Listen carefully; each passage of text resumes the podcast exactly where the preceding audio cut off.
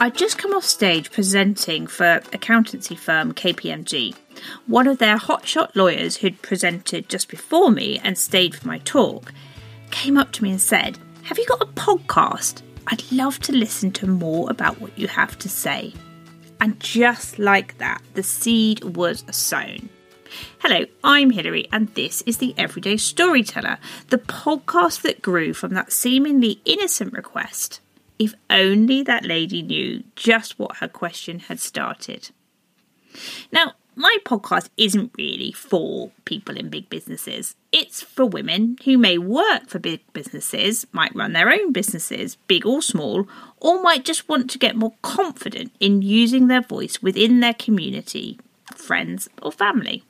And that's the beauty of storytelling. It's for everyone, by everyone. A fully inclusive and incredibly powerful one to bring people together and create deep emotional connections. Sounds big, right? And it is. So, there in itself is the first challenge I faced when thinking about hosting a podcast. How do I get all the incredible things I know and have experienced about storytelling across in a way that isn't overwhelming or isn't so light touch it's not useful to anyone? How about a daily show? Regular short snippets of information that can be consumed regularly or binged in one frenzied storytelling session. Perfect. Done. Next up, it was thinking about the format. All the other podcasts I'd listened to had guest interviews. Now, like you, I'm a busy lady. Most of my work time is taken up, well, doing the work because, you know, bills to pay and all that. I haven't got time to be sourcing guests, sorting diaries, and quite frankly, it would stress me out. Again, this was almost enough to put me off.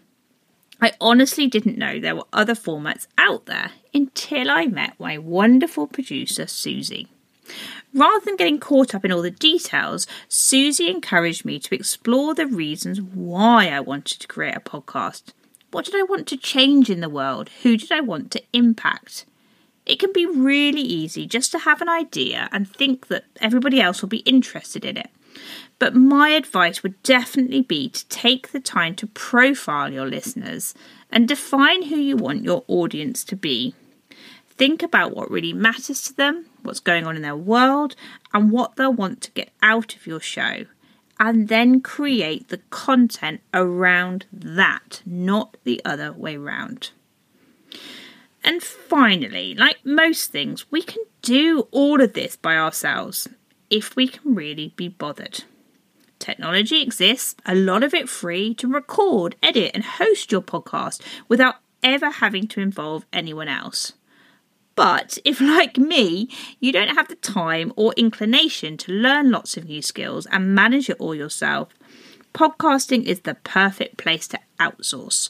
Whether it's working with a producer to explore your ideas and bring this to life in a show, whether it's training, ongoing mentoring, recording, editing, mastering, helping promote your show, the list is endless and there are plenty of people out there to help.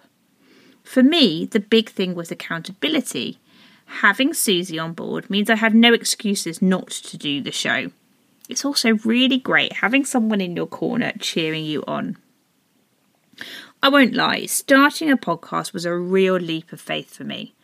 But fear, again, it's not a reason not to do it.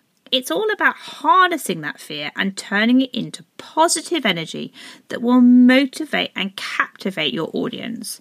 And trust me, when people start listening and keep coming back for more, it is the best feeling in the world. So stop thinking about it and just do it. You honestly won't regret it. If you're interested in training, coaching, or even production support, I can highly recommend Suzi Dale at Story Publishing. Suzi also runs regular training courses with fellow producer Juliana at Decibel Podcasts, and together they host Podcasting in Three Easy Steps, a must listen show for anyone thinking of hosting a podcast. Thank you very much. And if you're thinking of doing that podcast, just go and do it.